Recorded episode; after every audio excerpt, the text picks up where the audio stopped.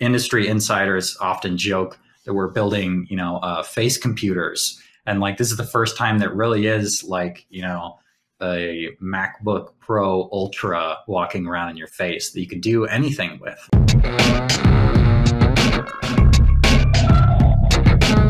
That was Sterling Crispin. I'm Eli Scheinman, and welcome to Proof Artist Profiles. Sterling's an amazing human. He's an engineer, he's an artist, and he's one of the contributors to Apple's new Vision Pro. We had an opportunity to talk to Sterling, and we went deep on immersive technology, the future of AR and VR, and also his conceptual art practice and his new upcoming drop with Art Blocks. This was a joy. I really enjoyed the discussion. Settle in, and this is Sterling Crispin at length, Proof Artist Profiles. Okay, Sterling, welcome to the show. Man, it's such a, a, pleasure to have you here. I know it's been kind of a crazy, probably week or so for you, but also maybe uh, quite fulfilling after all the work you've done on things like Vision Pro and just being in the space. But, you know, I thought it'd be fun to start. Let's go pretty far back in, in your origin story.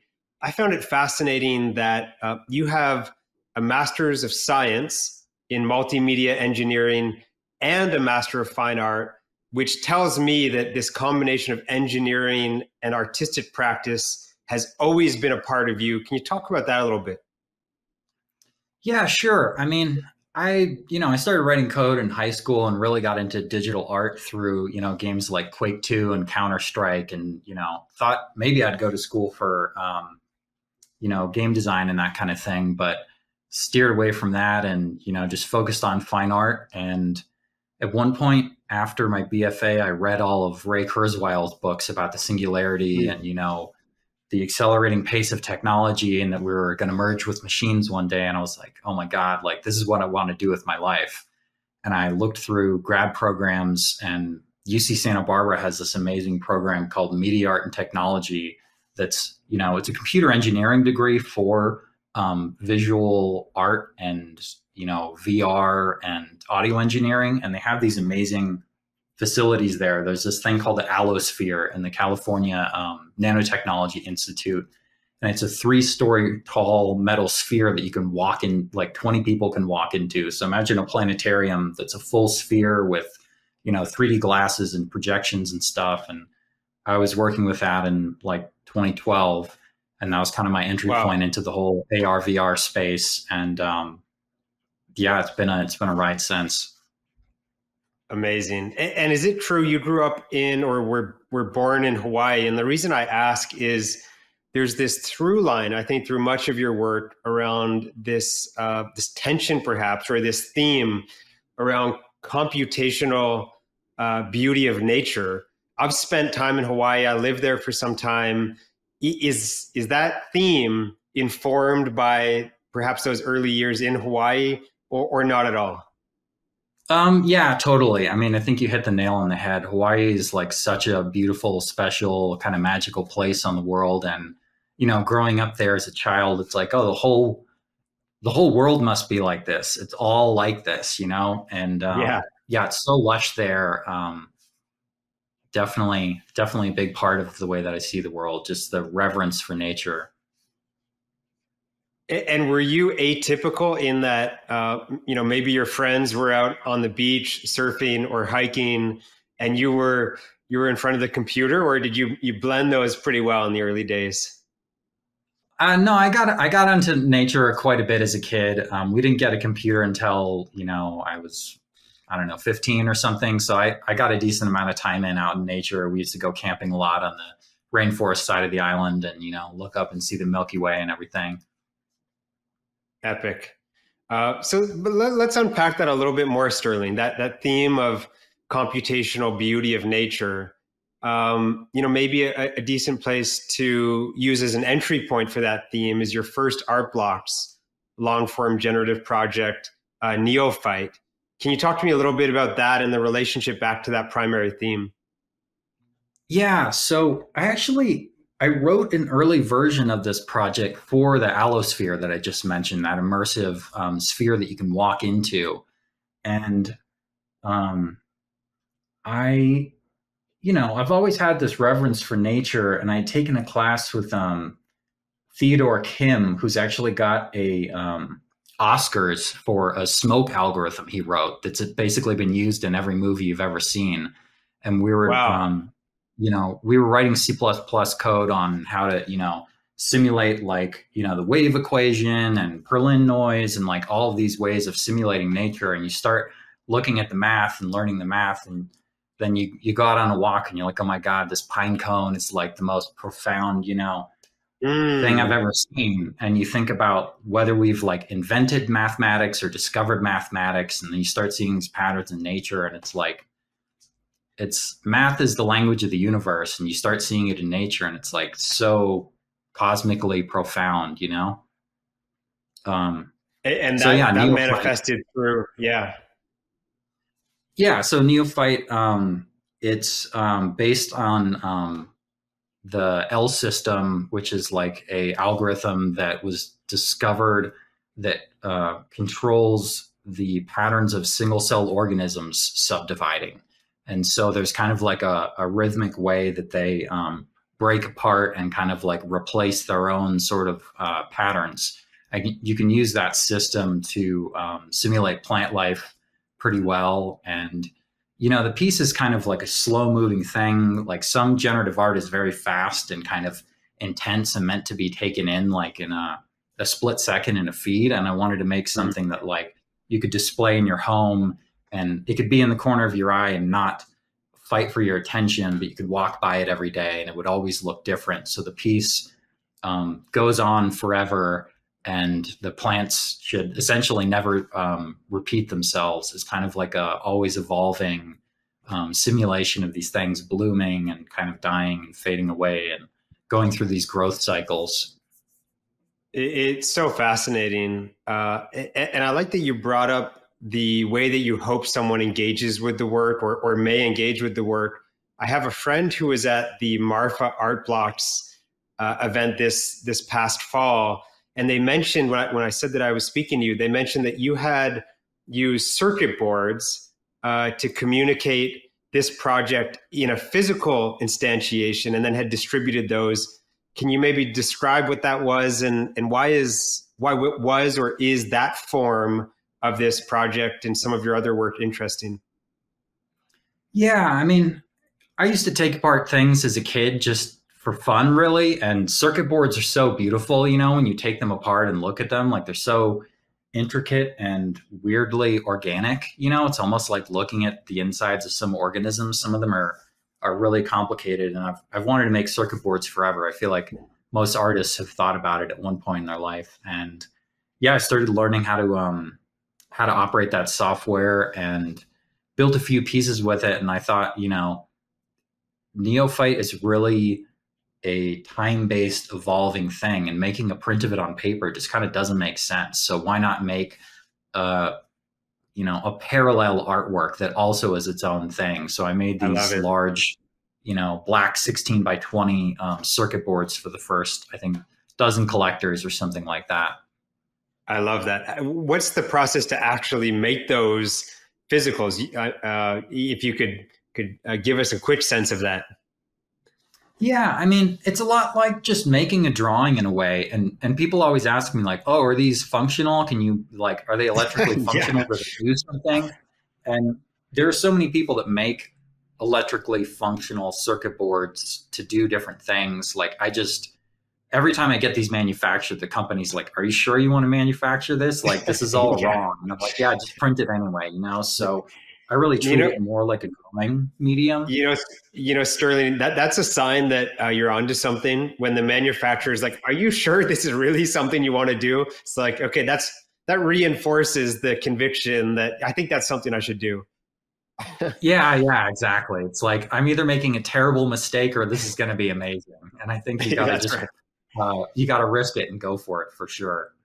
That's that's the zone to play in, right? Um, so uh, there is this other theme, uh, at least uh, from what I can tell, that that uh, follows much of your work, and of course, you have an artistic practice that that well Web three, but there is this maybe through line um, around futures and these different potential futures and these narratives that we build um, uh, culturally, societally around what what our futures look like, and and you really play with that tension between is technology uh, part of our salvation ultimately, or perhaps uh, a, a, uh, an accelerant to certain forms of destruction um, and, and, corrosive uh, in some ways. Um, it seems to me as I, I look at your work can you talk about maybe how that's manifested in something like future tense or otherwise? And then I'd be fascinated to hear, you know, maybe how that has manifested through Web3 and crypto ultimately. Yeah, um, for sure. You know, I really got fascinated by that when I was working at my first um, tech job out of grad school. It was a company that was making a um, an AR hard hat, so it had gla- uh, mm. AR glasses built into it and um, it was super futuristic at the time for 2014 and at the same time california was like experiencing its worst drought and they were mm. farming with like 10,000 year old groundwater and they're like nobody knows how much of this water is left and there's all these wildfires. And I'm like how can drones be delivering our groceries and we have driverless cars and there's like not enough water to grow the food and the environment is collapsing? Like what the like both these things both these extreme futures can't be happening at the same time, but somehow they are, right? So I started making these sculptures that were kind of like places to put all of those anxieties so I could kind of like look at them and see them. And um, yeah, one of the earliest pieces was um, a Bitcoin mining sculpture that you could uh, take apart and eat all this dehydrated food that was kind of bolted to the Bitcoin miner and, you know, water water filters and hand crank radios and stuff like that. So it's like you're you're hedging your bets. Like either the artwork is going to accrue in value, or Bitcoin is going to accrue in value, or like society is going to totally collapse, and you'll still have like a little bit of food and water in the sculpture. and um, where does that live yeah, now? Was, that sculpture. Yeah, um, it was in a show in Paris, I think, and an art a big art collector bought it but then it stayed in storage for a while. And then in this was in 2015. And then 2017, during the boom, he wanted the sculpture. And uh, I I had mined some Bitcoin with that machine, but it was like into a pool and I like lost the password to it. And so the, yeah, the Bitcoin was gone.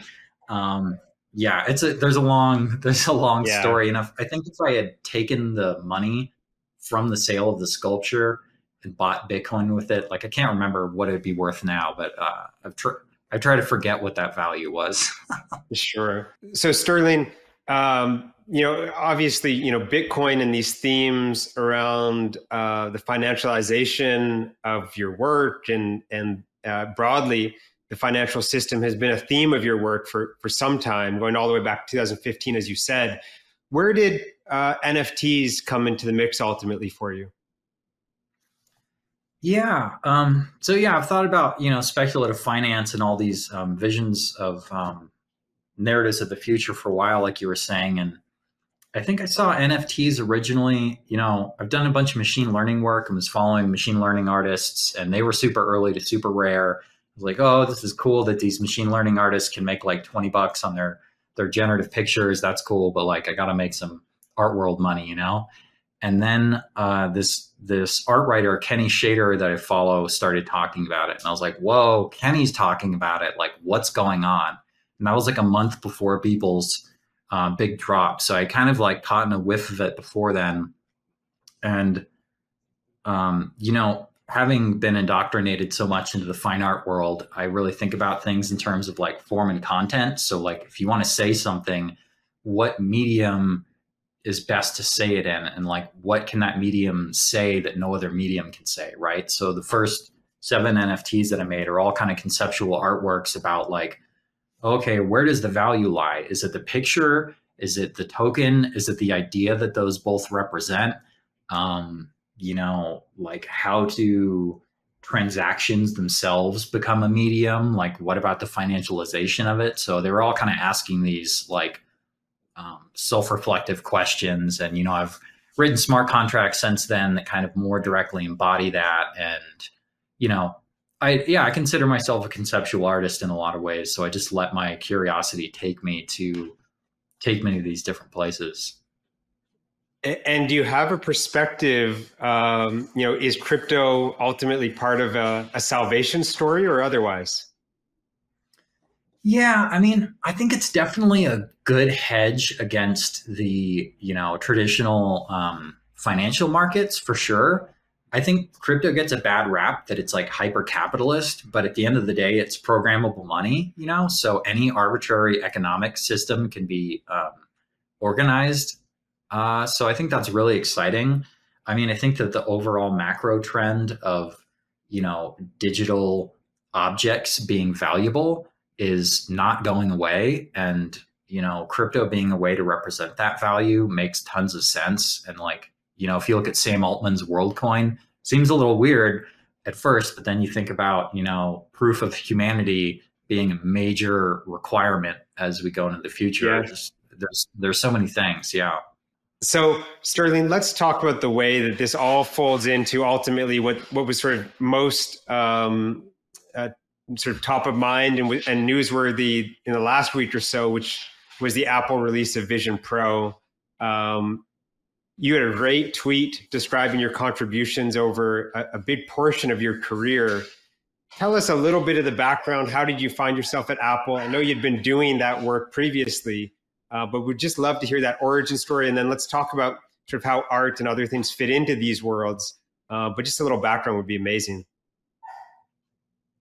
Yeah, sure. So you know, like I said, I spent my whole, um, you know, uh, professional career working in AR and VR and touched a lot of topics from, you know, industrial use cases to, you know, um, making like fun painting apps to designing operating systems and, you know, uh, got recruited actually onto that um, neuroscience team kind of at the intersection of, um, yeah, neuroscience research and immersive media. And, you know what they built is amazing. I think the whole industry was basically waiting for something like that. Like industry insiders often joke that we're building, you know, uh, face computers, and like this is the first time that really is like, you know, a MacBook Pro Ultra walking around in your face that you can do anything with, right? Um, yeah. And yeah, it opens up a lot of possibilities for the future. I think that um, everyone's kind of been waiting for this moment and um, i can't wait to get my own. I can't wait for other people to try it. It's really like um, one of the most incredible objects i've ever seen. It's like the uh, sistine chapel of consumer electronics. I, I mean, it was quite impressive, and, and like you know, the, again, there were these two narratives in response this is sort of part of a future that's exciting. And then, of course, you hear the alternative, which is this is dystopian and otherwise. I fall into the the first camp where I can see uh, a future where a version of this, you know, probably a smaller form factor over time, is is very additive to our experience uh, and our existence. I'm curious, Sterling, uh, during your time there, you spent what I believe is is uh, the bulk of your efforts around sort of predicting based on biometrics and using machine learning what people were cognitively uh, trying to accomplish or their psychological state. There's so many dimensions of that we could unpack. I'm actually curious from a, because technically it's fascinating, but from a conceptual artist perspective, are there dimensions of that that get your gears turning in terms of ways of exploring what that means? Yeah, that's a really good question. You know, I think that if you think about yeah the macro trend of society like we really already are cyborgs right? Like we spend so much time with our devices. We like store our memories there. We you know get our opinions augmented through them. Um, we use them to you know it's they're fundamental parts of who we are in a lot of ways.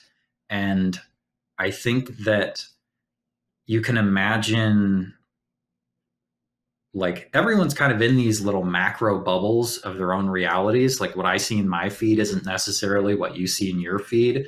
You could imagine like a deep future with some other product, perhaps, that's like um, helping you become the best version of yourself possible by like understanding how you um, your mood and how it changes through the day, and maybe like what types of things you most respond to. I mean, you know, this isn't about their product in general, just like macro society scale, um, those kinds of things, I think are going to be huge instead of just like blasting you with media, like actually having it be personalized. And, you know, like if you imagine like the health and wellness space around technology, you know, helping you become more fit and active and encouraging you to go on walks and stuff like that, like having, um, this intelligence that like really knows you and is kind of like this ultimate um, personal assistant and stuff, I think is going to be great. And yeah, as far as making art with that, I mean, it's like the um, the second order effects of that kind of thing. It's like almost hard to even imagine what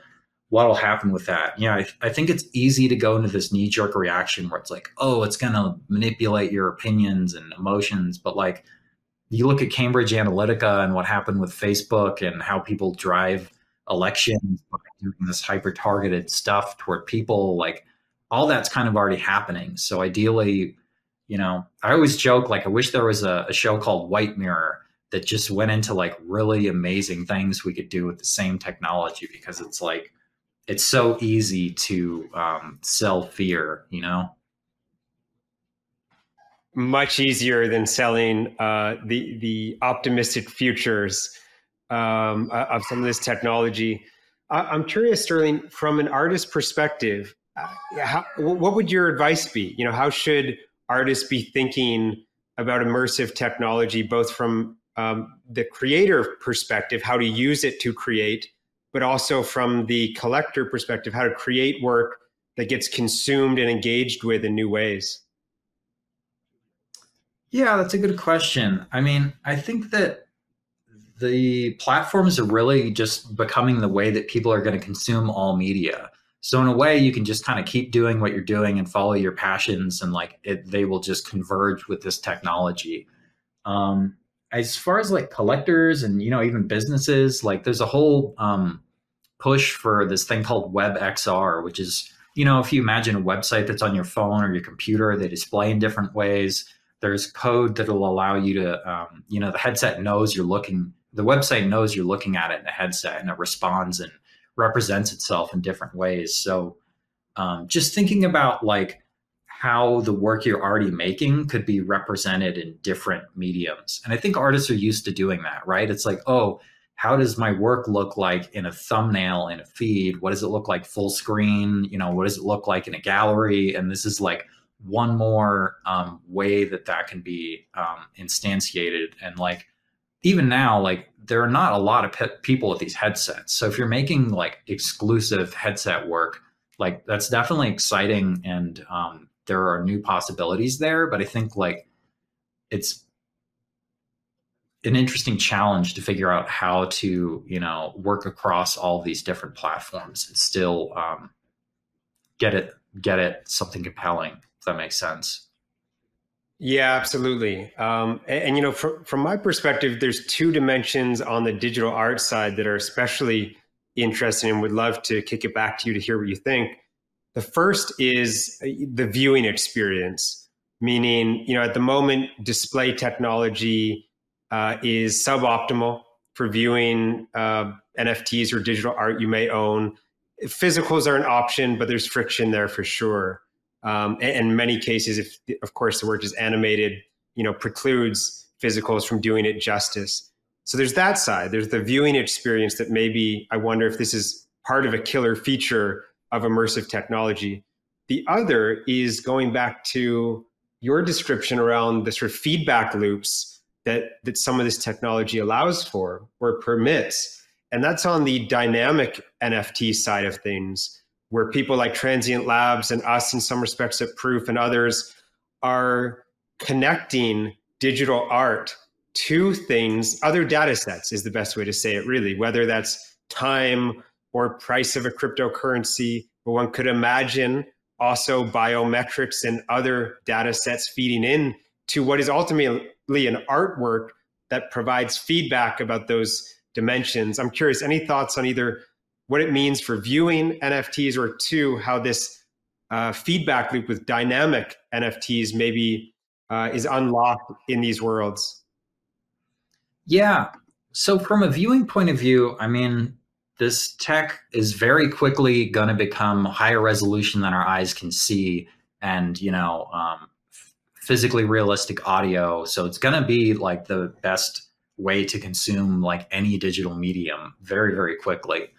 Um, from the uh, interactive side, I mean, hypothetically, you can really represent almost anything, you know, like doing 3D renderings. And I think like a lot of the reason why artists are attracted to making 3D art is that like you kind of have an infinite budget, you know, if you wanted to make a sculpture of like some of the work Beeple is doing, it's like, oh, you'd have to have like a hundred million dollars to fabricate something like that in reality. And he can crank out an image of this in 10 minutes. And now with Midjourney, you just like type in whatever you can imagine. And all of that is converging on 3D graphics where you really will be able to kind of have this um, ultimate machine for your imagination where you put this thing on and you start asking for things and they just show up in front of you like as real as you can imagine. I mean it's going to be um, like deeply psychedelic is the, really the only way i can describe it. Um, and yeah if you're interested in this stuff like get involved get involved early. I mean um, the vision pro isn't out yet but quest you know you can pick up a quest for a couple hundred bucks and um, yeah man it's it's exciting yeah, and just to quickly double click Sterling into that point you made, um, it also, in some respects, empowers a new class of creator that is maybe interesting to think through as well. Uh, people who are able to use a combination of these new tools to create work, to express themselves, to start a dialogue. That's, of course, interesting. It's hard to argue that that's anything but uh, an exciting future, I think. Um, Sterling, this has been amazing. We could probably talk for a couple hours across a bunch of these dimensions, uh, including Hawaii. But uh, I'd love to. I know you have an Art Blocks release upcoming. I'd love to hear about that uh, before we wrap up. Yeah, sure. Uh, thanks for that opportunity. Um, so yeah, I've got this project called Flourish. Um, it's inspired by uh, architectural drawings from the late 1800s and early 1900s you know so if you're building a building and you want to have these you know cast or carved elements around the outside to kind of um, decorate it ornately um, people would do these kind of like conte crayon and and um, pencil drawings and you know um, taking primitive geometry and combining them in uh, algorithmic ways is really like a staple of architecture, but it's also a staple of generative art. And if you look at like the current um, trends in um, generative architecture, it's a lot of this like big flowing sci-fi kind of Zaha Hadid stuff. And in my mind, like this um, super classical um, look is just really deeply beautiful to me and kind of like loops back to that computational beauty of nature and just like reverence for the complexity of forms that can come from um, primary um, geometry and, and, math. So, um, yeah, this is coming out on um, August 30th. It's a collection of 270 works. You can check it out on my website and flip through some generations or on um, Artblock's website. I've got some um, early prints actually available in my shop. Mm. I kind of like went through, amazing, you know, out of sequence gens and, and picked out a few of my favorites. And, do you see, for, I appreciate all the details. Do you see for yourself uh, a future of mostly long form generative, or you'll play across some one of ones and, and long form and physicals and immersive? You, uh, do you see yourself pretty flexible across all those mediums and, and all those types of work? Yeah, I mean, yeah. like I said, I feel like I'm a conceptual artist, so I really just follow my curiosity. And you know, in two years, I might just be doing a lot of work with autonomous robots. Like who knows? I just uh, try to follow follow my curiosity, and and I love I love long form generative art. So I don't see myself stepping away from that. That's for sure. And Sterling, on that point, are there a couple conceptual artists, either current or past, that you can leave us with, uh, who maybe come to mind as sources of inspiration? Um, you know, that's a really good question. Um, I am like so exhausted. I'm like blanking on people right now. yeah, all good. Um, all good. I think Baldessari, John Baldessari, probably is like one of my favorites. Yeah, amazing. Baldessari is incredible. Um, in this space, I, I, I, find it hard not to love Deafbeef and everything he does. Oh yeah, um, totally. Yeah. Um, all right, Sterling, this has been amazing.